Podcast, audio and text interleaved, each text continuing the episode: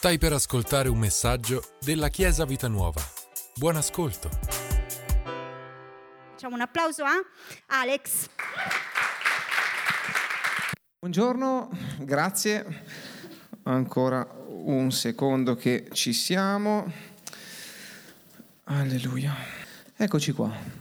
Wow, era un po' che mancavo al primo turno, non, non, mi ricordavo che eravate così belli e così numerosi, quindi fatevi per favore un applauso, dai, che quelli del secondo turno pensano di essere sempre quelli più privilegiati, ma in realtà c'è tanta abbondanza anche nel primo, vero? Yes. Alleluia. Questa mattina desidero condividere un messaggio con voi che, eh, che il Signore mi ha, mi ha proprio ispirato ma soprattutto che, che, sto vivendo e che ci sono proprio entrato dentro nella mia vita personale, quindi desidero proprio che, eh, trasmettervi quello che, che, Dio sta facendo nella mia vita, nella vita mia, di mia moglie, della mia nostra famiglia e quindi aprite il vostro cuore e le vostre orecchie per favore perché sono sicuro che il Signore vuole dire qualcosa anche a te. Eh, siamo in Matteo 14 ed è la storia in cui Gesù cammina sulle acque, Matteo 14 dal 22 al 36. Leggo qualche versetto così almeno per chi non conosce la storia, ma penso che la sappiamo tutti. 22. Subito dopo Gesù obbligò i suoi discepoli a salire sulla barca e a precederlo sull'altra riva, mentre gli avrebbe congedato la gente. Dopo aver congedato la folla, si ritirò in disparte sul monte a pregare e venuta la sera se ne stava lassù tutto solo. Frattanto la barca, già da molti stadi lontana da terra, era sbattuta dalle onde perché il vento era contrario. Ma alla quarta vigilia della notte, Gesù andando verso di loro camminava sul mare. E i discepoli vedendolo camminare sul mare si turbarono e dissero: È un fantasma fantasma. E dalla paura gridarono. Ma subito Gesù parlò loro e disse, coraggio, sono io, non abbiate paura. Pietro gli rispose, Signore, se sei tu, comandami di venire da te sull'acqua. Egli disse, vieni. E Pietro sceso dalla barca, camminò sull'acqua e andò verso Gesù. Ma vedendo il vento ebbe paura e cominciò ad affondare e gridò, Signore, salvami. Subito Gesù, stesa la mano, lo afferrò e gli disse, uomo di poca fede, perché hai dubitato? E quando furono saliti sulla barca, il vento si calmò. Allora quelli che erano nella barca si prostrarono davanti a lui dicendo, veramente tu sei il figlio di Dio. Alleluia, vediamo una storia fantastica, un, una storia quasi sovrannaturale, un po' di supereroe, cioè Gesù che cammina sopra le acque, umanamente impossibile, ma desidero che, analizzarla insieme a voi. Voglio partire proprio dall'inizio in cui dice che, che Gesù eh, congedò la folla e obbligò, cioè proprio spinse i suoi discepoli a dire prendete largo, salite sulla vostra barca, andate, lasciatemi da solo perché congedo io la folla e poi vado a pregare. Quindi vediamo che Gesù prende del tempo per andare a pregare. Se leggiamo bene nel contesto, arrivano da un grandissimo miracolo, una, un, un, miracolo pazzesco perché Gesù va appena sfamato 5.000 persone, più donne e bambini, quindi la moltiplicazione del pane e dei pesci. E quindi ci troviamo in un momento in cui probabilmente Gesù era anche stanco, ma era anche entusiasta del, del fatto che stato, c'era avvenuto un grandissimo miracolo, quindi magari la sua carne, il suo, il suo, la sua parte umana aveva voglia di riposare, ma la sua parte spirituale aveva una grandissima voglia di andare, di avere quel colloquio col suo papà, con Dio e andare alla sua presenza e dire papà grazie, ho bisogno. Se, se Gesù ha avuto bisogno, ma più che bisogno, mi piace pensare che Gesù ha avuto voglia di pregare, allora mi sorge una domanda spontanea, ma quanto più noi abbiamo bisogno e dobbiamo avere voglia di pregare e di prenderci quel tempo per salire sul monte e ringraziare Dio e stare alla sua presenza e godere della sua presenza. Noi che siamo fatti di carne, che siamo così fragilini, così debolucci a volte, abbiamo anche noi questa necessità Abbiamo bisogno di entrare in quei cortili, in quel luogo solitario. Gesù è andato sul monte da solo. Quanto mi sarebbe piaciuto essere lì e spiarlo e vedere cosa faceva Gesù su quel monte. Eh? Chiesa, non ti sarebbe piaciuto essere lì e vedere come pregava Gesù, come parlava Gesù, che relazione, che, che confidenza aveva con il Padre? Wow. E, e, subito Gesù si mise a pregare.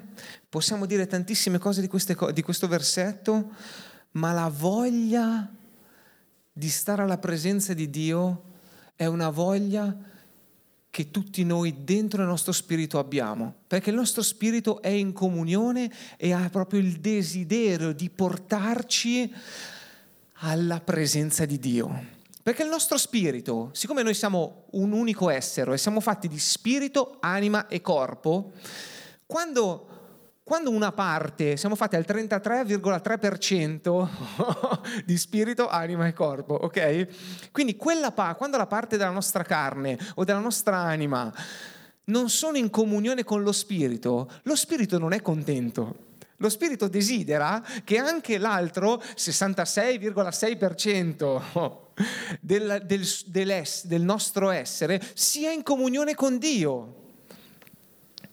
E quindi e quindi Gesù proprio qua ci sta insegnando che è importante avere un tempo in cui stiamo alla presenza di Dio, in cui ci sganciamo dai nostri pensieri, ci sganciamo dalla nostra carne, dalla nostra fragilità, dalla nostra umanità, dal nostro essere umani qui su questo piano materiale e ci agganciamo al regno spirituale.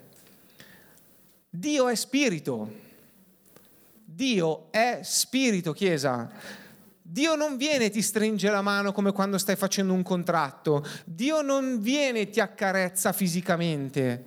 Dio è spirito e c'è un unico modo per arrivare a Dio, attraverso lo spirito. Quindi questa mattina ti invito, qua, già qui in questo tempo, a sganciarti dai pensieri del lavoro, da sganciarti dai pensieri di quello che succederà dopo, di quello che è successo ieri, sganciati da quei pensieri e inizia a concentrarti sulle cose, sugli affari dello Spirito. Gesù è salito sul monte perché doveva fare gli affari di suo papà. Gli affari in che senso? Doveva stare alla presenza di suo papà, doveva stare alla presenza di Dio. Alleluia. Che idea hai di pregare? Che idea abbiamo di preghiera? Abbiamo l'idea di, di, preghiera come una frase recitata per più e più volte? Hai mai messo in discussione il tuo modo di pregare? Scusami, eh, non, voglio, non voglio, senza giudizio verso nessuno, ma io sì, ogni tanto mi capita.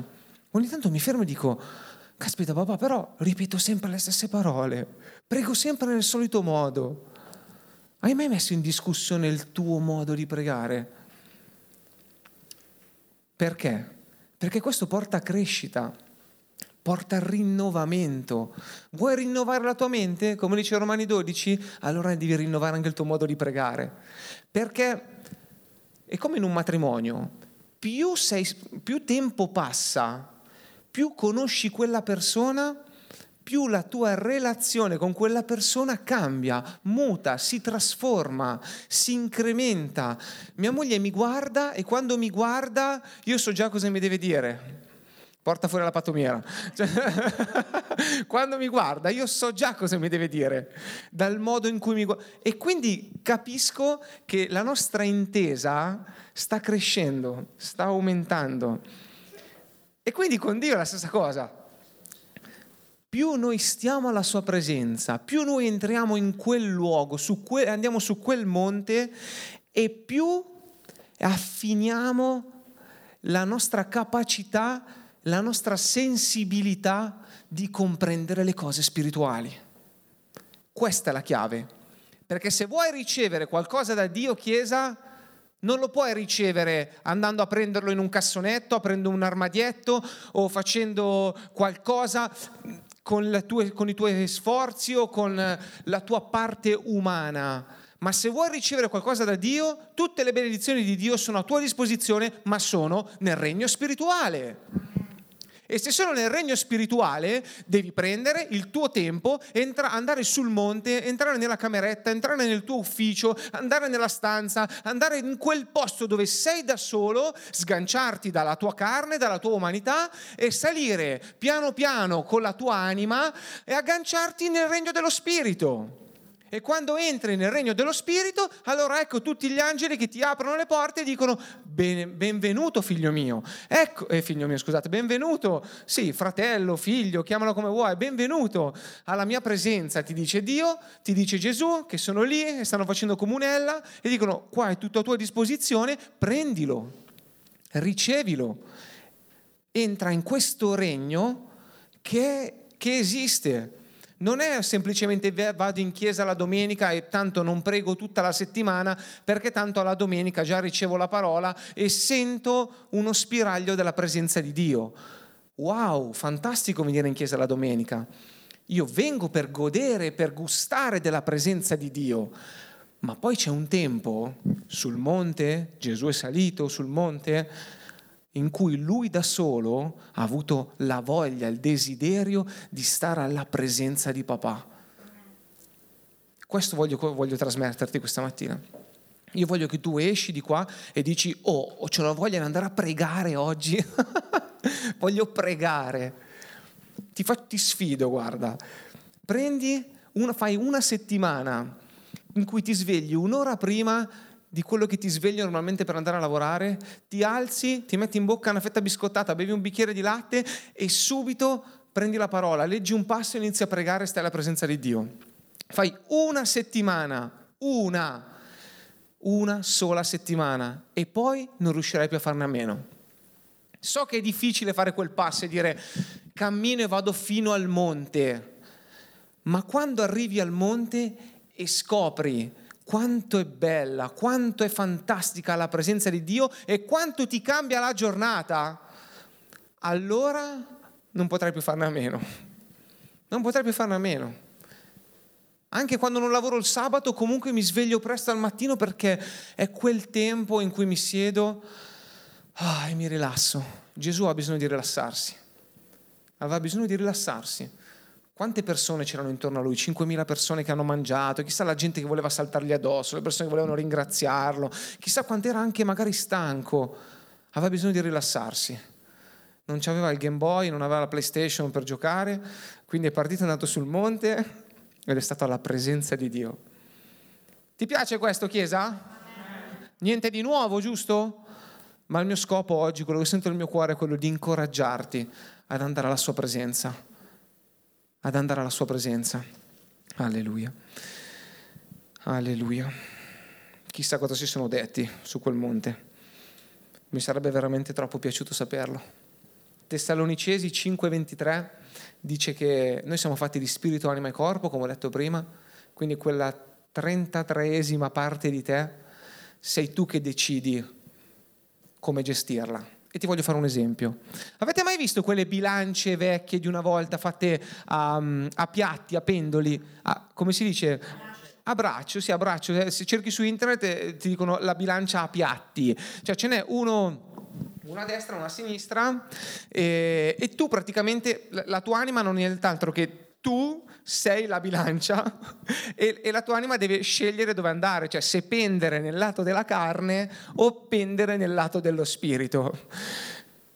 Quando vieni in chiesa alla domenica tu parti col presupposto di pendere dal lato dello spirito, Giusto? Mi seguite? Ok, io vado in chiesa, luogo spirituale, pendo dalla parte dello spirito. Poi arrivi qua al semaforo, incontri un, simpati- un simpaticone che ti taglia la strada e vorresti scendere e, e, o andargli addosso o tagliargli eh, le gambe.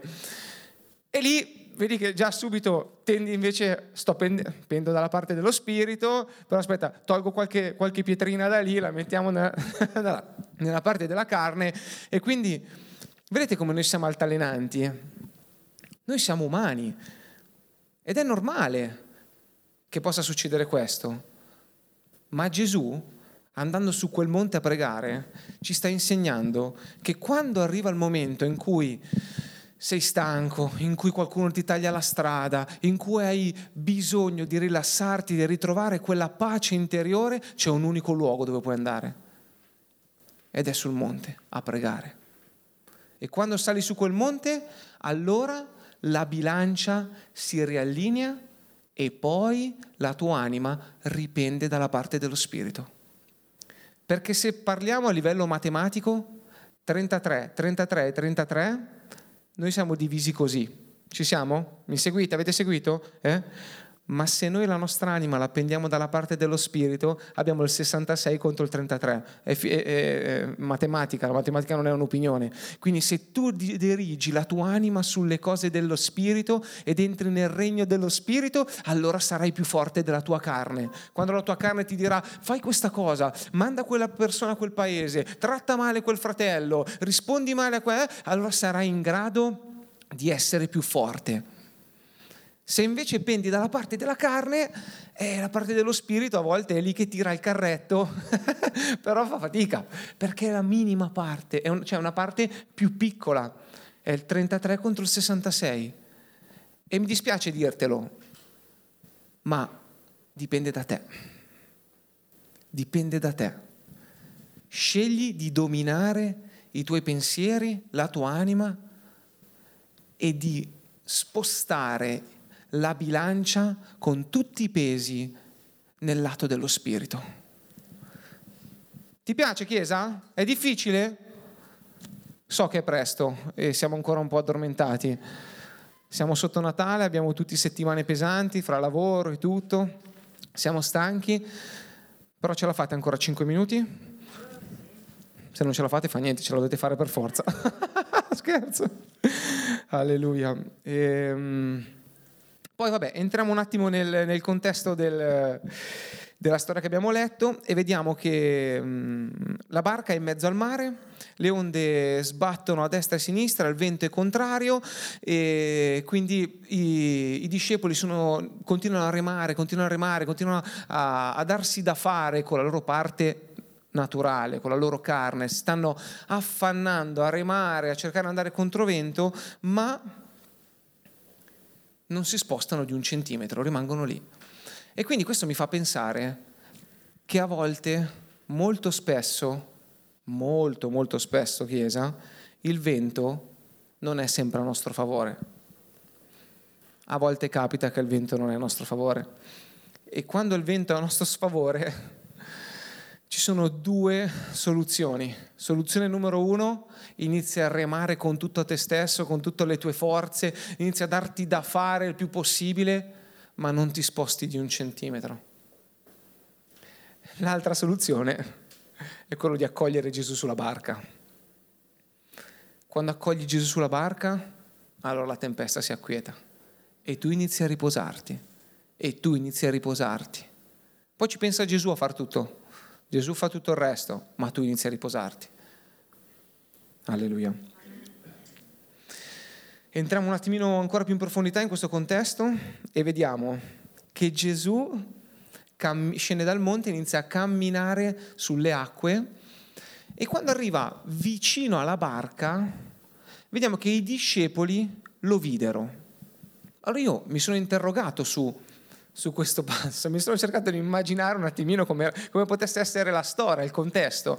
Allora Gesù si avvicina, c'era tanto vento, quindi secondo me se aveva una fiaccola, non so se con quella fiaccola si avrebbe fatta perché si sarebbe spento, magari un lanternino, però il lanternino comunque si sarebbe spento, non si sarebbe visto e quindi mi sono domandato ma come fanno? Cioè c'è un po' una contraddizione, ogni tanto sono delle cose che vanno un attimino contestualizzate perché sono particolari, perché dice la parola dice proprio che, ehm, che loro videro Gesù, ma poi dopo non lo riconobbero però, quindi vuol dire che l'hanno visto ma non l'hanno riconosciuto e poi Pietro gli dice, Signore ma se sei tu veramente comandami di venire da te, perché aveva sentito la sua voce.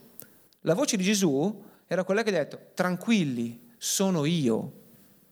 Ok? E in quel momento credo che Gesù quando si, sia, si avvicinava, ma questo è un pensiero mio, eh? è un credo mio guardando la parola, è che secondo me Gesù risplendeva di luce propria. Secondo me Gesù, Gesù è sceso dal monte dopo che aveva pregato, era talmente illuminato, talmente ripieno di spirito, era, tal, era Dio che si stava avvicinando, camminando sulle acque e loro lo vedono e se, lo scambiano per un fantasma. Quindi sembra quasi che Gesù fosse talmente splendente, talmente lucente, talmente ripieno di quella grandezza del regno dello Spirito che loro lo vedono, non lo riconoscono, si spaventano tutto il vento, tutta la nave che era sballottata a destra e a sinistra, e vedono questa figura e Gesù gli mostra tutta la sua autorità dicendogli tranquilli sono io. L'autorità sta nell'identità. Anche la tua autorità sta nella tua identità. Se riconosci chi sei, allora avrai anche l'autorità sul mare, sulla tempesta, sul vento, sulle circostanze della vita, anche quando il vento è contrario, ricordati chi sei. Benedetto, benedetta, figlio di Dio, ripieno di ogni benedizione spirituale. Io su quella barca ci posso stare perché sono benedetto. Alleluia. E poi Pietro, Pietro, Pietro il numero uno, Pietro. Pietro, Pietro, Pietro, perché? Perché il, mio, il nostro secondo figlio lo chiameremo Pietro. Quindi Pietro, quando stava nascendo Paolo, abbiamo predicato su Paolo, Paolo e Sila, adesso predichiamo su Pietro. Pietro era il numero uno, era un grande. Pietro era proprio quel leader che, che piacerebbe a ogni pastore in chiesa. quel leader che però ogni tanto gliene combina qualcuna. Ma lui subito si ha mutismo sono io e tutti mutismo, nessuno dice niente. Pietro subito, Signore, se sei tu veramente, comandami di venire da te, l'unico, quello più determinato, se ne frega di tutti gli altri, si alza in piedi e dice io voglio provare, io voglio vedere. E Gesù gli dice vieni. E allora scende dalla barca, salta giù dalla barca, non lo sappiamo, ma vediamo che Pietro Pietro, per, non sappiamo quanti passi ha fatto sull'acqua, ma Chiesa, lui ha provato la sensazione di sentire l'acqua solidificarsi sotto i suoi piedi. Wow. Magari ha fatto due passi, magari ne ha fatti dieci, non lo possiamo sapere, però è chiaro che lui ha camminato sull'acqua e ha camminato come ha camminato Gesù. Gesù magari ha fatto due chilometri, giusto per tenersi in forma, perché giustamente non si sa mai che magari aveva, aveva appena moltiplicato pane e pesce, 12 ceste avanzate, magari aveva pappato tanto, quindi doveva anche lui smaltire, ma Pietro ha provato la sensazione di camminare sulle acque. A chi non piacerebbe provare la sensazione? Eh? Vero? Anche a me piacerebbe. Appena mi sono convertito ero talmente gasato che un giorno sono andato al lago a Monato e ho detto aspetta che me lo faccio anch'io. ci ho provato, non ci sono riuscito, però veramente nel mio, nel mio cervello è passata la sensazione di dire oh, mo ci provo. Quasi pro... No, non funziona. Pietro ha fatto un passo in fede ed è da ammirare è da ammirare il fatto che lui si sia lanciato e sia stato predisposto ad andare incontro a Gesù. Forse perché voleva provare anche lui l'emozione di camminare sulle acque, o forse semplicemente perché era gioioso e, ed era gasato del fatto che il suo maestro Gesù, eh, uno dei suoi migliori amici, stava arrivando lì e voleva andargli incontro. Ma sta di fatto che Pietro ha provato un'emozione, qualcosa di grande, qualcosa di sovrannaturale che chi ha, più, chi ha più provato a farlo? Non vediamo che Pietro ha vissuto qualcosa di unico, di inimmaginabile. Ha camminato sulle acque. E quando stava camminando, a un certo punto inizia ad affondare. Inizia ad avere paura, la parola dice che inizia ad avere paura e inizia ad affondare. Inizia a vedere quello che succedeva intorno a lui inizia a vedere l'immensità delle acque del mare. E tutto questo probabilmente al buio, perché magari c'era una fiamma, c'era qualcosa di acceso, ma insomma stiamo in mezzo alla tempesta, siamo, c'è vento che soffia contro, cioè non è che eh, si troviamo in una situazione facile. E Pietro inizia ad affondare. E quando inizia ad affondare la prima cosa che fa è, Signore, aiutami, salvami. E subito Gesù stende la mano e lo tira su e lo mette sulla barca. E Gesù sale e tutta la tempesta, il vento, quello che era, si acquietano e tutti riconoscono la sua autorità e che lui è Dio. Invita Gesù a salire sulla barca della tua vita. Coinvolgi Gesù ogni volta che c'è il vento contrario. Ma soprattutto, e questo devi riceverlo molto molto molto forte, è che a volte quando viviamo delle sfide, perché la vita ci porta delle sfide, siete tutti d'accordo che la vita a volte porta delle sfide? Ok? Quando ti porta delle sfide, tu puoi essere come Pietro, coraggioso, conoscere la parola, avere fede e saltare giù dalla barca e andare incontro a Gesù. Ma il momento più difficile non è saltare giù dalla barca, non è arrivare fra le braccia di Gesù, ma è il tragitto. Perché è nel tragitto che le circostanze, che il diavolo, che i nemici, che le persone cercheranno in tutti i modi di farti cadere. Cercherà in tutti i modi di farti cadere. Resistetegli stando fermi nella fede. L'ha predicato il pastore qualche domenica fa sulla serie dell'autorità, in 1 Pietro 5 Siate sobri, vegliate e il vostro avversario il diavolo va attorno come un ruggente cercando che possa divorare. Resistetegli stando fermi nella fede, sapendo che le medesime sofferenze che affliggono voi sono, affliggono anche i vostri fratelli sparsi per il mondo. Perché la sua memoria? Perché è parte della mia vita, perché la vivo, perché quando mi trovo a dover scendere dalla barca, 33%, faccio il salto con la mia carne, quel tragitto tra scendere dalla barca ed entrare fra le braccia di Gesù, quindi nel regno spirituale, è il 33% della mia mente e della mia anima. Ed è lì che viene la battaglia. È lì che devi prendere la parola, che devi imbracciare tutta l'armatura, scudi, spade, tutto quello che ti serve a, a livello spirituale e entrare nella tua cameretta e andare sul monte.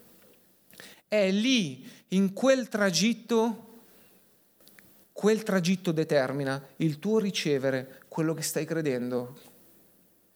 Perché quello che stai credendo, te lo ripeto, l'ho detto prima, avviene, è già pronto nel regno spirituale.